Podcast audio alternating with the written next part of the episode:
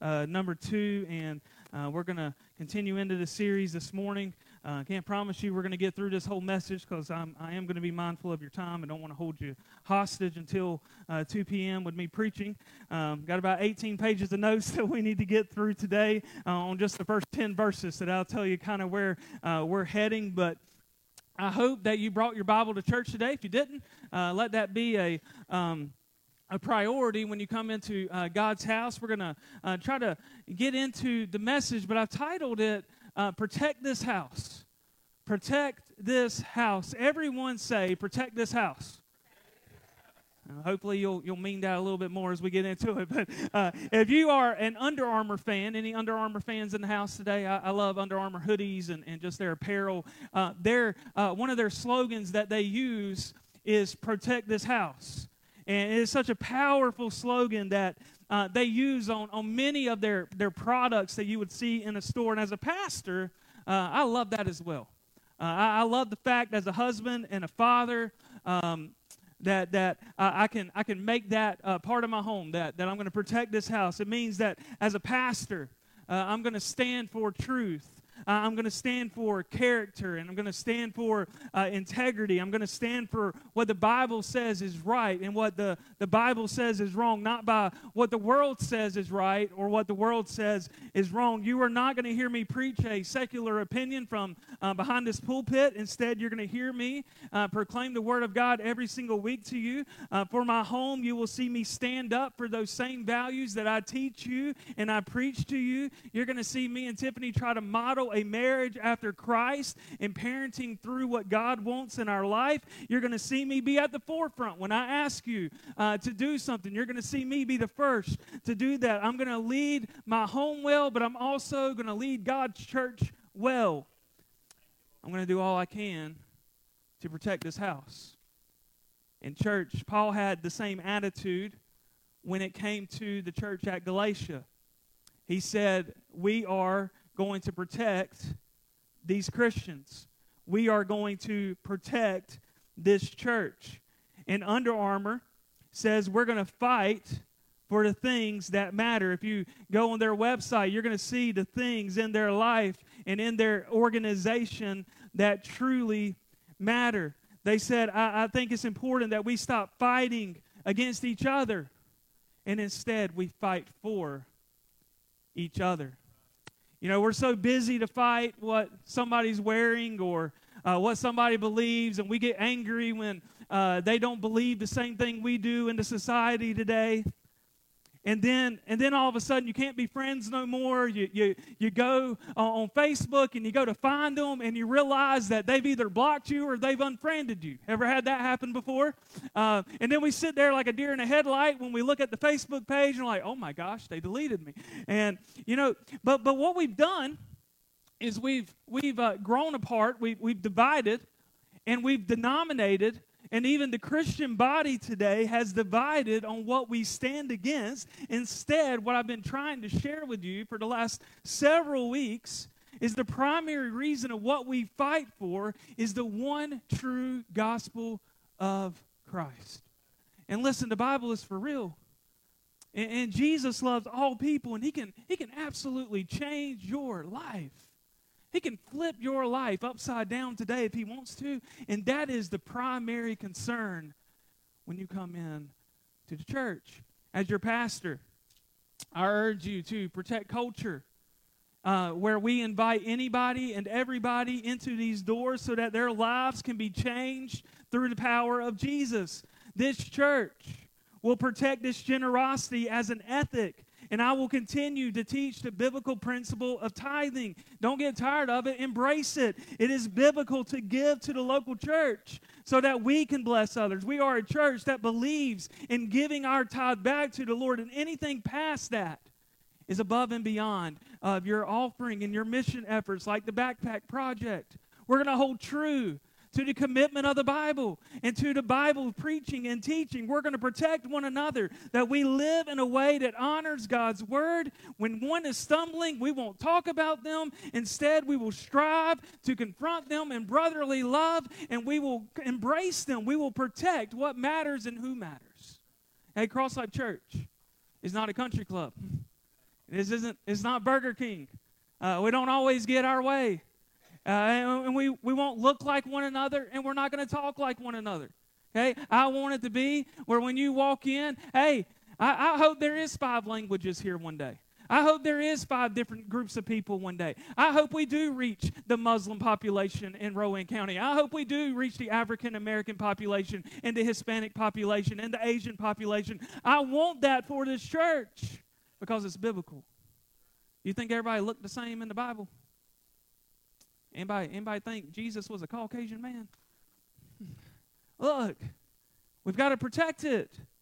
And we've got to reach people that don't look like us or talk like us. As we walk through this next part of Galatians, we're going to see Paul kind of protecting these people. Now, remember week one of the series, I told you that these people in Galatia, they're new baby Christians, meaning they're, they're, drinking, they're drinking milk. Okay, they're not even they're not even eating solid food yet. They they really don't know uh, hardly anything about the truth of the Bible or, or the truth of, of, of Christ's words, uh, so to speak. Uh, it, it's kind of like a person getting saved, and they're, they're kind of in that first part of their journey. Hey, they don't really know a lot. They're, they're kind of following other people's actions. They're still drinking that spiritual milk, and they had come from so many different societies. Hey, and, and their lives had been changed through Jesus. They were no longer having to sacrifice their life for an idol. They found that out through Paul's preaching, but they weren't having to do some kind of pagan exercise to make their gods happy for them. And they had been taught that they had to work for this salvation. They had to work themselves up the totem pole. And they had just found out who the true Jesus was, that true gospel. So, Paul, okay, let's backtrack, is writing this letter to all of these people at Galatia because they had been saved.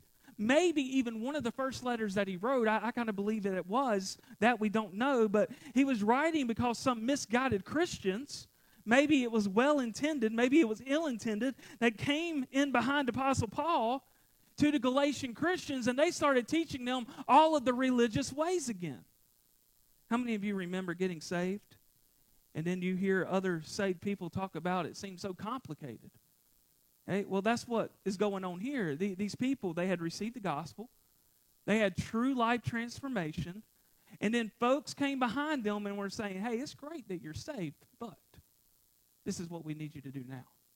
It, it, it's great that you've given your life to Jesus, but if you really want to be saved, you're going to have to start doing all of this stuff. And when they brought out the list of stuff, it was like Santa's list.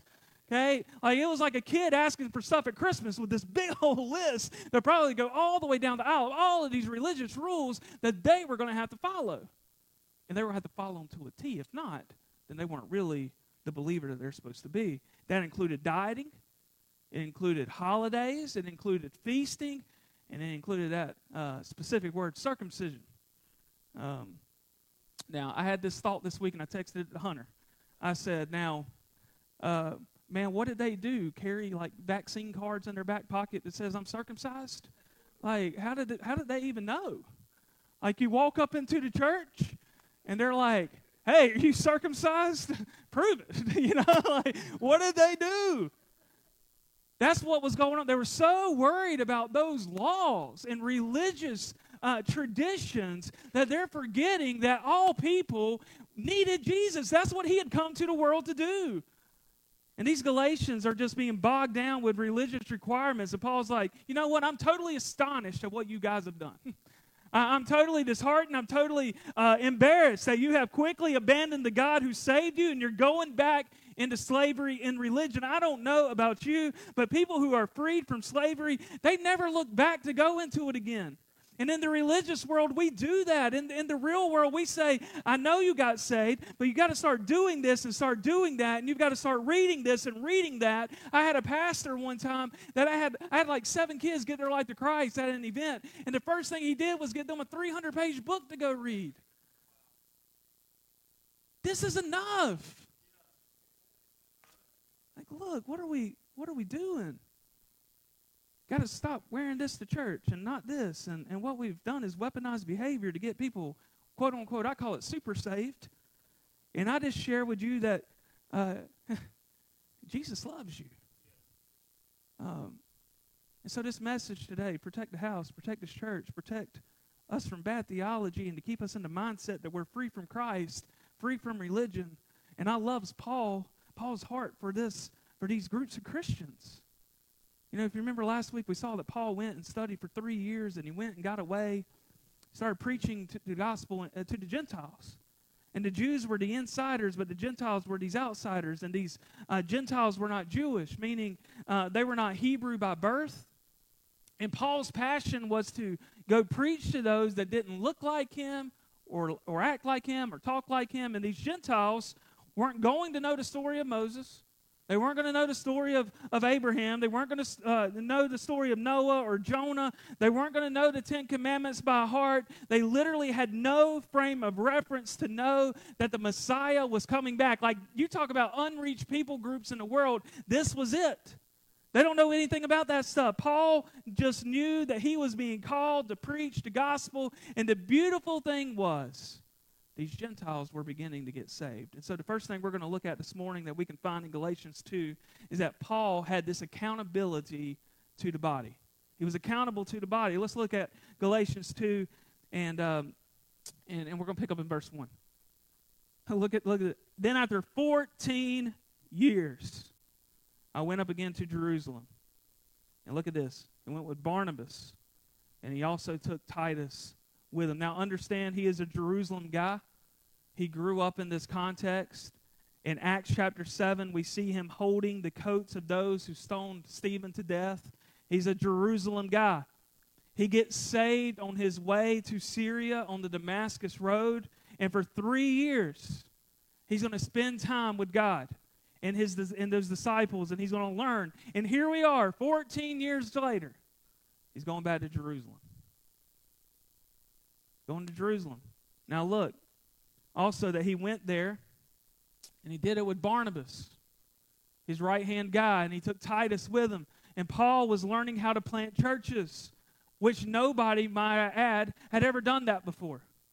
He was preaching and teaching in all of these places, Galatia being one of those. And then after 14 years of ministry, he goes back to Jerusalem to take some of these leaders, to walk with these leaders in the church. And I, and I love that Paul just didn't go crazy like we see in a lot of our churches today and, and leave these brothers and say, you know what, I'm going to go plant my own church. I'm going to go plant my own denomination. I'm going to go plant my own ideas and my ideology. What did he do? He went to the leadership.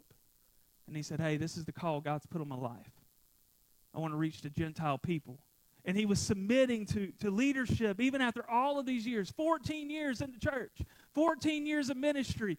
He didn't go a separate way and get in the car and go, go plant some church by himself. He went to the leadership and said, Hey, this is my heart. This is what I want to see. In church, I will say it five years into our experience here at Cross Life Church, we still have the best yet to come when it comes to church planting. Uh, I, I truly believe that when God called me here, He set me on a vision, He set me on a path, and He told me point blank, you're going to plant churches. And church, I don't know what that looks like. Got no idea what that looks like. I just know what He told me. So I'm kind of like Paul. I'm submitting to you today to say, hey, this is the plan. This is the vision. We're going to go and plant churches. And we're going to hear so many people giving their life to Jesus through the sacrifice on that cross that he bore on Calvary. You know, he didn't act like he, he couldn't learn from anybody else. He submitted. And notice in this verse, he never goes alone. He always has somebody with him. He had this, uh, I call it his growth group, you know, his grow group like we have here. His grow group was with him. Uh, and if you don't know anything else about Barnabas or Titus, Barnabas' name was encourager. Barnabas was the encourager. Everyone needs an encourager in your life. And part of the problem in our lives today is that we have too many discouragers and gossipers that are within our life. Now, look, I've learned this week, like Thomas needs encouragement in his life. Um, you know what I did? I, I, you know, I, I went and I made phone calls after Sunday morning, and I and I set up some meetings with people that I knew were going to encourage me. And I sat down and I broke bread with them over lunch, and I knew that they would speak life into me. Uh, that's why they've been coaches in my life for five years now. People that, that are outside of our church realm that I know are supporting me, that love me, that want to uh, hold on to me. and embrace me when I go through something. Everybody needs encouragers in their life. But here's the thing many times when life's going good, we kind of forget the encouragers, right? Well, I'm good. I don't need it right now. I'm good for another 30 days. I don't need it right now. And Paul had this brother in the faith and a son in the faith that he was rolling right along with. Who you are is a result of who you are with. And Paul made it a habit to hang out with people like Barnabas and Titus. Hey, sometimes it, it doesn't, it, it means deleting maybe a few numbers from your phone or, or maybe going to the unfriend button on Facebook to get that out of your life. Maybe sometimes that has to happen. But verse 2, look at this. He says, And I went up by revelation and communicated to them that the gospel I preach among the Gentiles, but privately to those who were of reputation lest by any means I might run or had run in vain. Now, this is a literal up when he says, I went up. Jerusalem would have been north of where he was. Uh, notice what he didn't do. He didn't go blast social media, he didn't go blab his opinions. What did he do? He went to the leaders privately because of this revelation from God. He went to people far from the Jewish and, and the Hebrew traditions. He went to the people uh, from that were closest to the house or far away from the house. Paul went to church leaders to tell them what he was going to be preaching, and he wanted the blessing from them. That's what he wanted. And this is why accountability matters so much. He did it to make sure that he wasn't running the race in vain.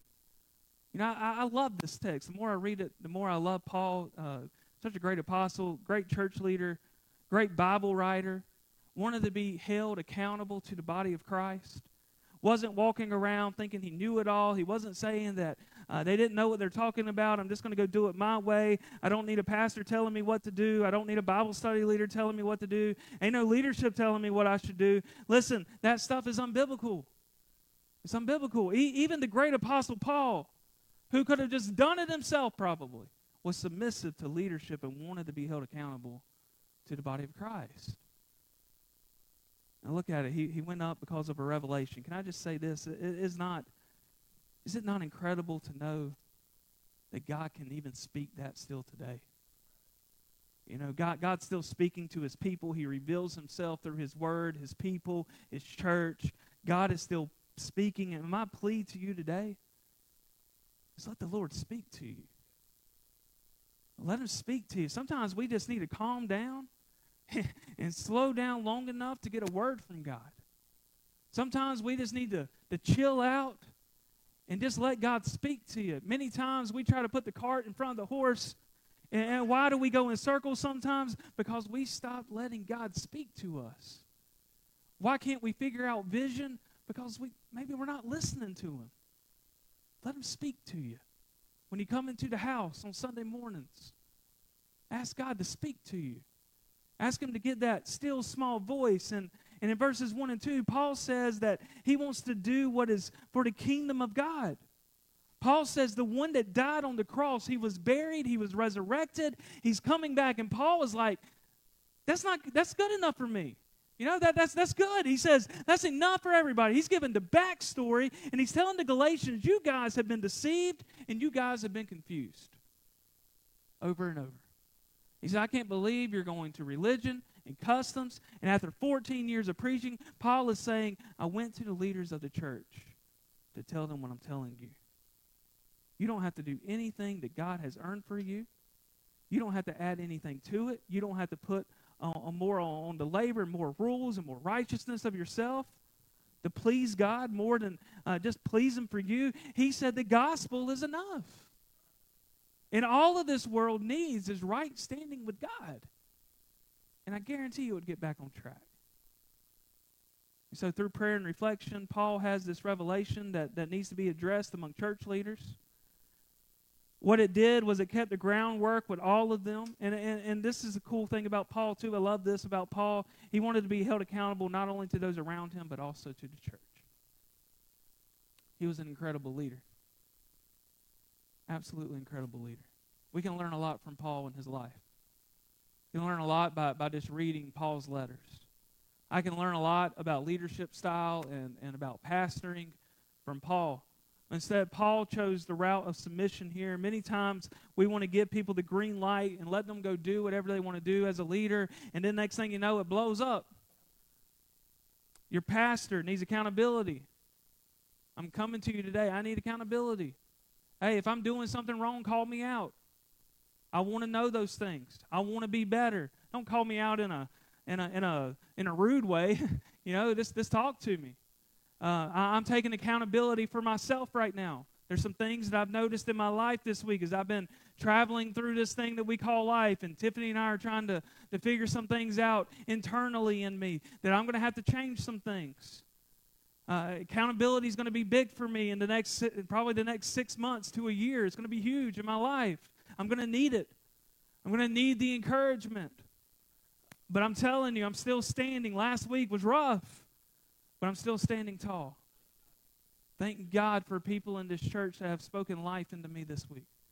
Thank God for people just about every single day sending text message after text message saying, Hey, I'm praying for you. I'm lifting you up. I can't thank you enough for that. Keep doing it.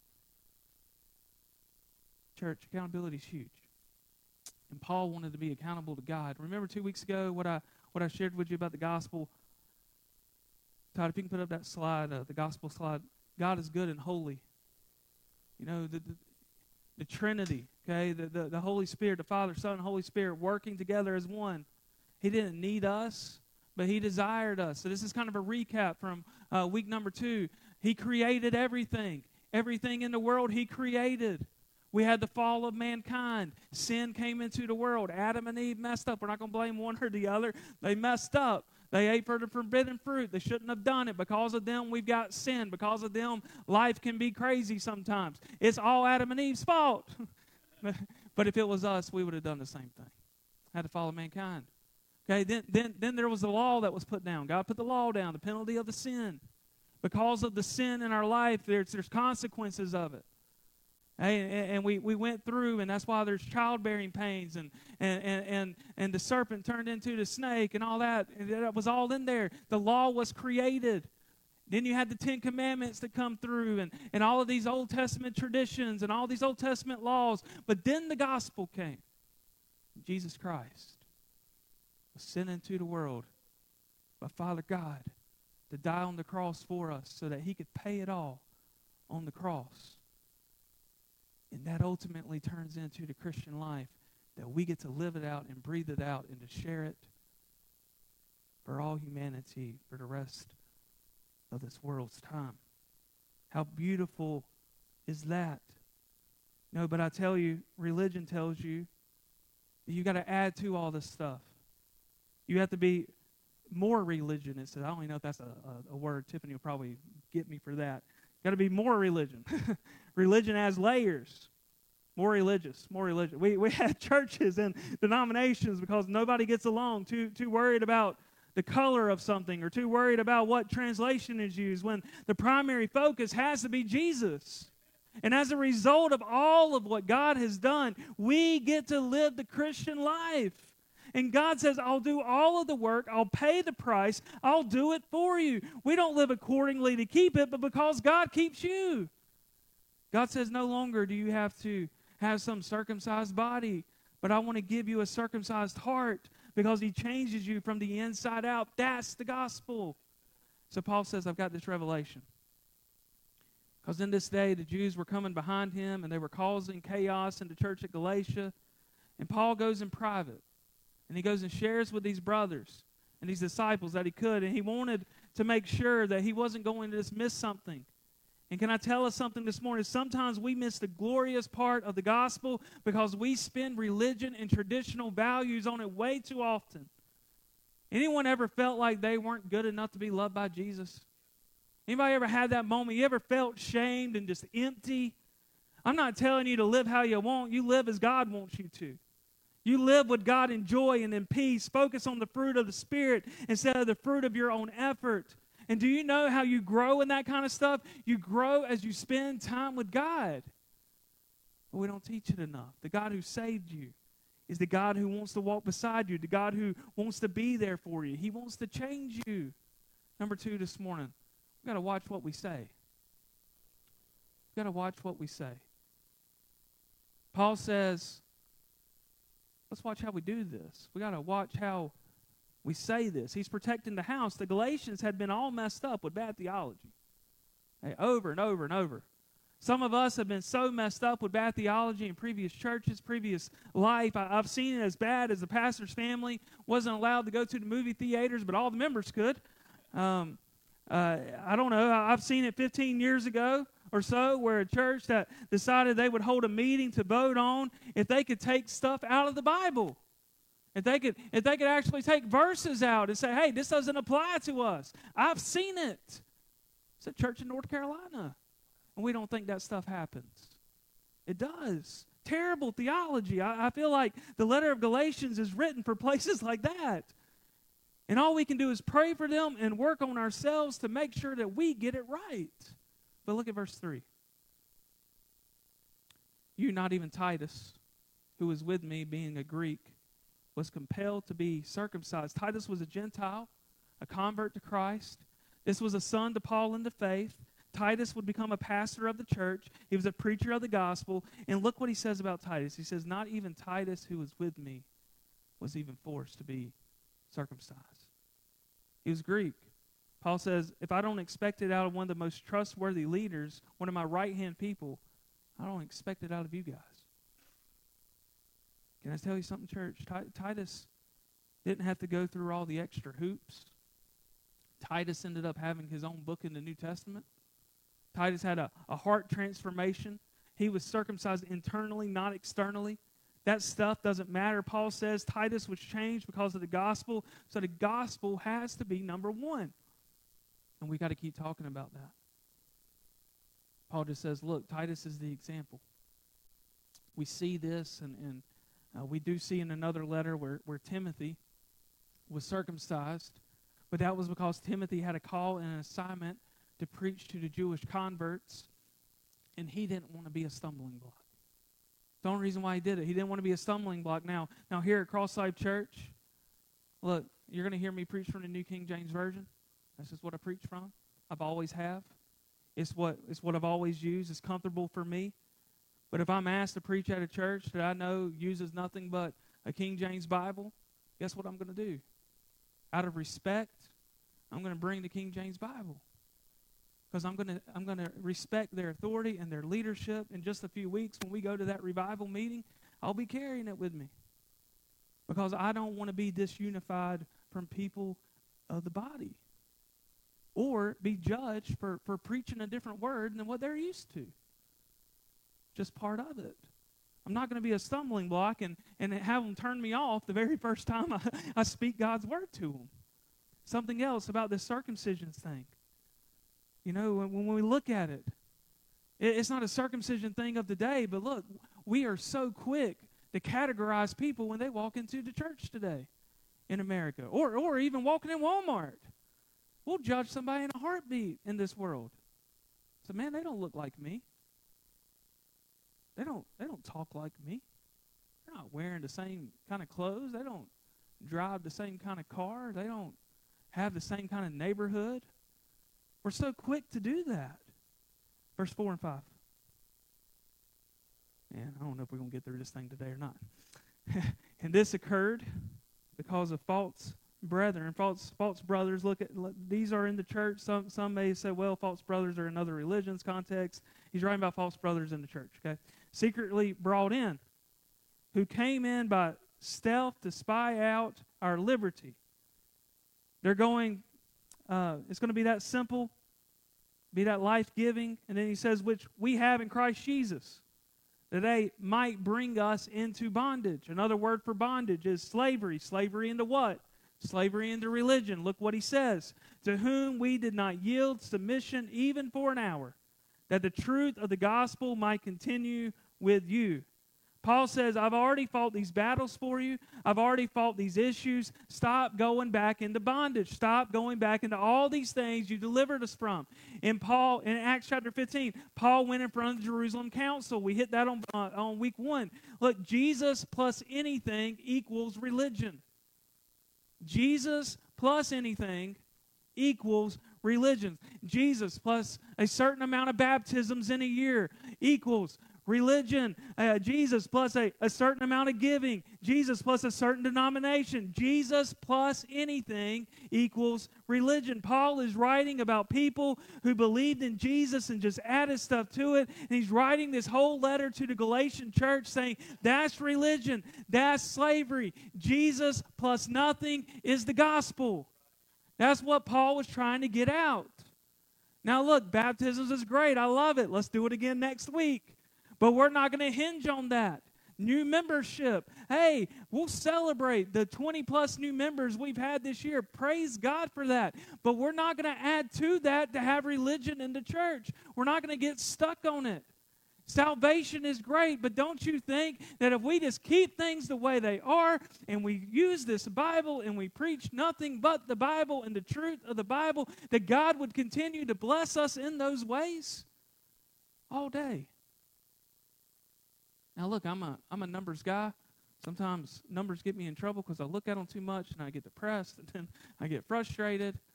Uh, I had a coach tell me this week, Thomas, do me a favor, stop looking at the numbers Hey. And then I walk in right after that lunch meeting. I look to my right, and there was numbers because I've got it on my whiteboard when you walk into the office. I'm so quick. Hey, and, and Paul's like, look, that stuff ain't going to matter. 5,000 people could come into this church today, and they could submit to Jesus. They could give their life to Jesus, and there'd be so many we couldn't even count them. And at that point, numbers don't matter. Like, look, transformed lives, Jesus saves. Here's the main thing that we can realize here Paul wasn't going to bow down to anyone that was trying to change the message of the gospel. For some, they go around bragging and being religious. Look, that's not a blessing. That isn't good. Religion is a way of getting yourself to God. Jesus died for uh, to free us from our sin, to free us from the law, to free us from the pain and the death on the cross, and He resurrected to free us from religion. He did not die to establish religion. Number three, stay focused. And can we can we do something? Can we keep the main thing the main thing? You know, can we can we not let music preferences keep us from from, from reaching people for the gospel? Can we can we not allow the Bible translations to, to keep us from the message of the gospel? Can we not uh, let these ideologies and, and traditional values keep us from reaching people for the gospel? We've got to stay focused on keeping the main thing the main thing. We need to watch what we say. Don't be judgmental. Don't be critical. We need to be encouragers. We need more Barnabases to rise up be an accountability person, but be the accountability person in the right way, not a bossy way. Don't be the critical person. Can we do something this morning? Can we just give it up to those that clean our facility every week? Can we do that today? Can we can y'all give them a hand? Like you don't even the only time the only time that that we hear a complaint is when something's not on a roll or when there's a piece of trash on the floor but look, these people, they keep it clean every week for you. And, and I, would, I would venture to say that, that 98% of the time they get it right. Hey, be thankful for them. Some of you are probably sitting there, I'm thankful it's not me. You know? Can we give it up for our welcome team who makes people feel welcomed every single time they come into these doors? Like, those people are the engineers that make Sundays go. Be an encourager. Thank them for what they do. Uh, they, they have to remember, hey, have you been here before? Like they, they have to remember that before they spit it out. Although, you know, I, I love it when um, when I walk over and I see all the people serving in the fellowship hall to make breakfast go. And the fellowship that, that's taking place in there. When when when whoever it is that, that gets all the ladies at the front down here the five minute countdown and the men in the back. Like that's the job. That's a big job every morning to make sure that prayer is taking place during the five minute countdown. Like we need to keep encouraging that stuff. But so often when one thing goes bad like everybody hey you didn't get this. Hey didn't get this. And then the next thing you know it's like a domino effect. And look bad energy feeds bad energy Good energy will feed good energy. If everybody comes in here with good energy, there's going to be good energy. If there's two or three people with bad energy, guess what? It's going to be a domino effect for bad energy. Look, church, keep this place energized with the gospel. with a love. Something called a real devil, and that real devil uses real church people that don't even realize he's working through them, and oftentimes it's after the fact before they realize they were adding something to the gospel message that didn't need to be there through their action. They make it about themselves. And sometimes we don't even realize it when Jesus is just enough. Most of the time, it's them thinking that something is more important. It's usually their idea or their passion. Most of the time, you can't even find it in the Bible. We've got to stay focused on what is in the Bible. We've got to protect this house with God's Word and His Word daily. Our whole life belongs to Jesus, it does not belong to religion or anybody else. And Paul writes in Philippians to live your life in a way that will reflect the gospel.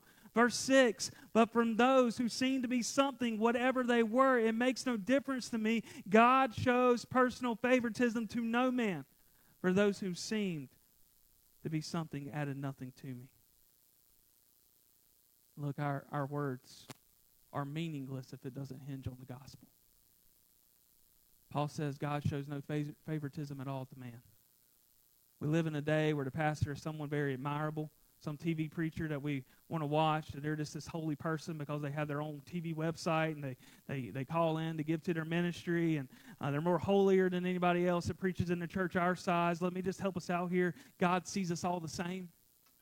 Hey, the same Bible they're preaching is the same Bible that we use. God is not partial to preachers over a plumber. He doesn't need to be. Uh, he doesn't. He doesn't even need me. Okay.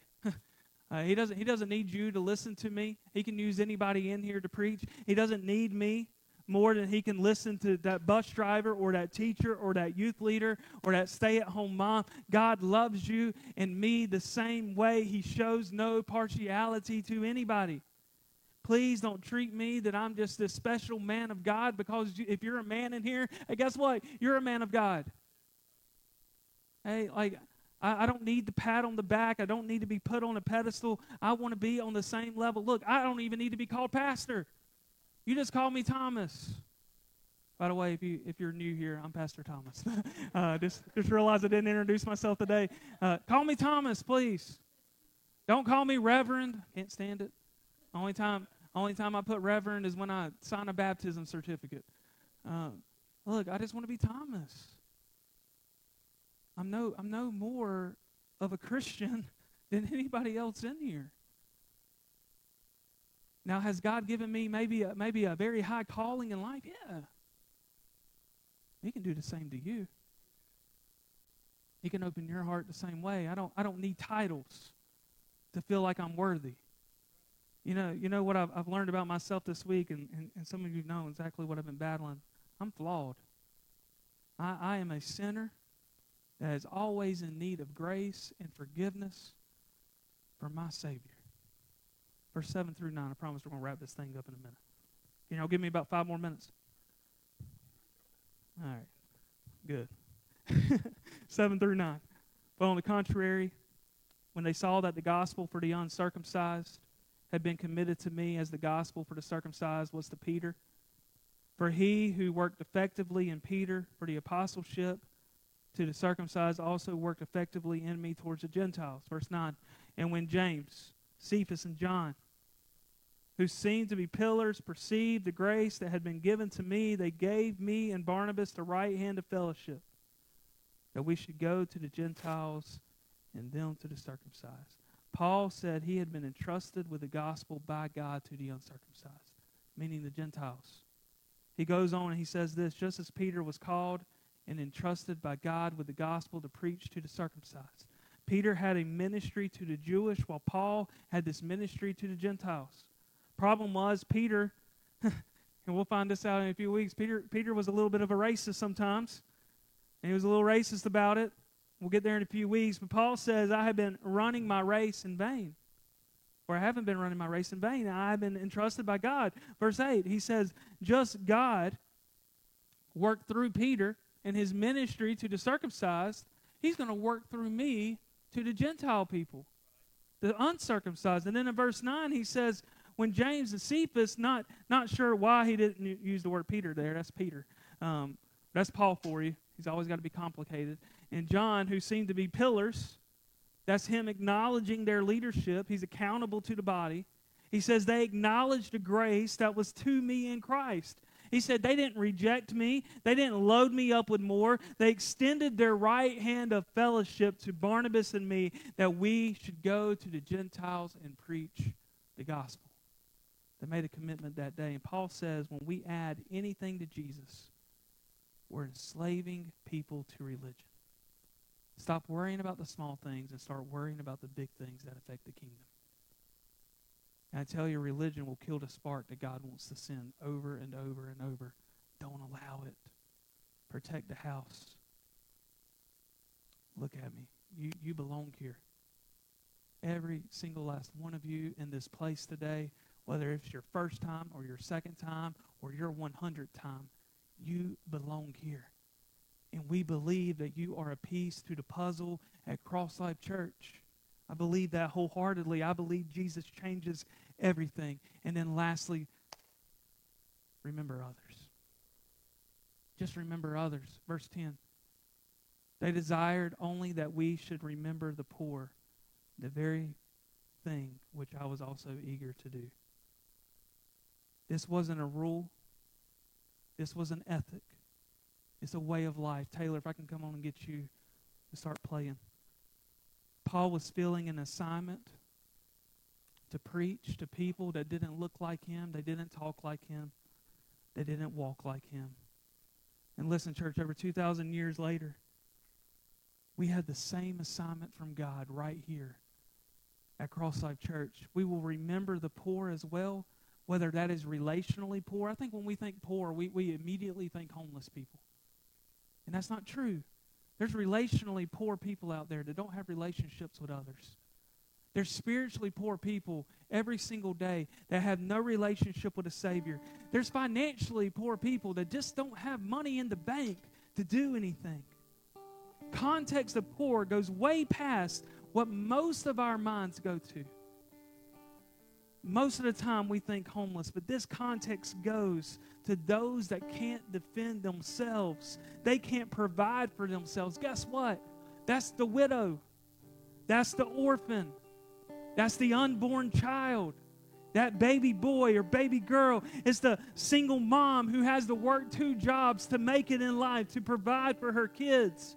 It's the hungry person. It's the naked person. It's the senior citizens inside the nursing homes that have just been left there to practically die sometimes. It's to the homebound. In Cross Life Church, we've got to be obedient to the things that God calls us to do. We don't do it to earn God's favor. We don't do it to put a billboard of Cross Life Church out there every time we go somewhere. Look, a lot of things that we do are in silent, and I want to keep it that way. God will take care of the rest. I believe this generation gets a lot of pushback, but let me tell you, becoming a financial coach over the last few months, I've learned a few things. Statistics say that this generation so far has been a lot smarter with finances than any of us in this room. They save more money than most anybody in the room in here. They are really good with their money, they're generous with their money. Uh, I, I, witnessed a couple of years ago at Passion. Uh, it was a big college, um, a big college outreach. Passion out in Atlanta, Georgia, big conference for all these college students to come, raising hundreds of thousands of dollars in a two-day time frame. They have the money. They want to be generous, but they want to know what they're giving to. They're generous people. I believe that this generation, when it comes to that, it could be the best we've seen yet. But what do we do a lot of times? We mark it off. We write them off. We say, they, they, they ain't going to be nothing. They're going to mess us up. Look, we get them inside this church and we get their hearts right for Jesus, there's a lot that can take place. We have some people to reach today. Church, we, we, need to, we need to hit the college campuses. We need to hit the school campuses again. We need to love on these people We've got firefighters and EMTs and, and, and, and police officers out there that are on their, their life on the line every single day. Hey, look, we got mechanics out there that are keeping your cars on the road. They need love. Got people that simply drive your kids to school every day. They don't get get enough love. They don't get enough attention. We got the people that are working with the homeless. They are doing the things that maybe some of us wouldn't want to do. And they're trying to help them. And look, if the body of Christ would come together, not just at Cross Life Church, but in every church around, and we would come together in unity and love and brotherhood and sisterhood, I promise you, Rowan County, the 133,000 people that live here, can be flipped upside down for the gospel of Jesus Christ. But the question is, are we going to be the ones to lead at the forefront? Don't wait on the others to start the movement. We start the movement right now. And you just ask God. What's my part? What is my part? What are we going to do to help? Let's meet them where they're at. Whether that's a single mom or we're giving her a random gift, or that police officer or another frontline worker that you see at lunch today, and you say, you know what, I'm going to pay for their meal. Just be a blessing and watch God bless in return more and more. Will we repent from religion and will we promote the goodness of the gospel that Jesus Christ is at work. Let's pray. Lord Jesus, I can't thank you enough for your love, your grace. God, the salvation that you give me. My heart, Lord, I can't I can't help but think several years ago, Lord, when, when I gave my life to you. Lord, and I said, I'm, I'm in it. I'm all in. Lord Jesus, you've given us a church today that needs to rise up. God, that we need to be the next influencers. God, we need to be the next encouragers. God, we need so many around us today that would just love on people and to love on people well. God, I pray during this invitational time as, as Taylor, Taylor leads us, God, that your spirit would just move. God, that you would have people at the altar, that they would be crying out to you, God, that life change would take place right here this morning. Lord, that the clock wouldn't matter. God, that this moment with you is what matters. God, would you just pour out your spirit? Would you, would you just help us meet the needs that you're calling us to meet?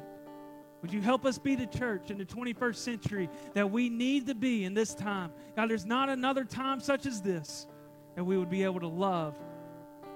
God, help us love on this generation.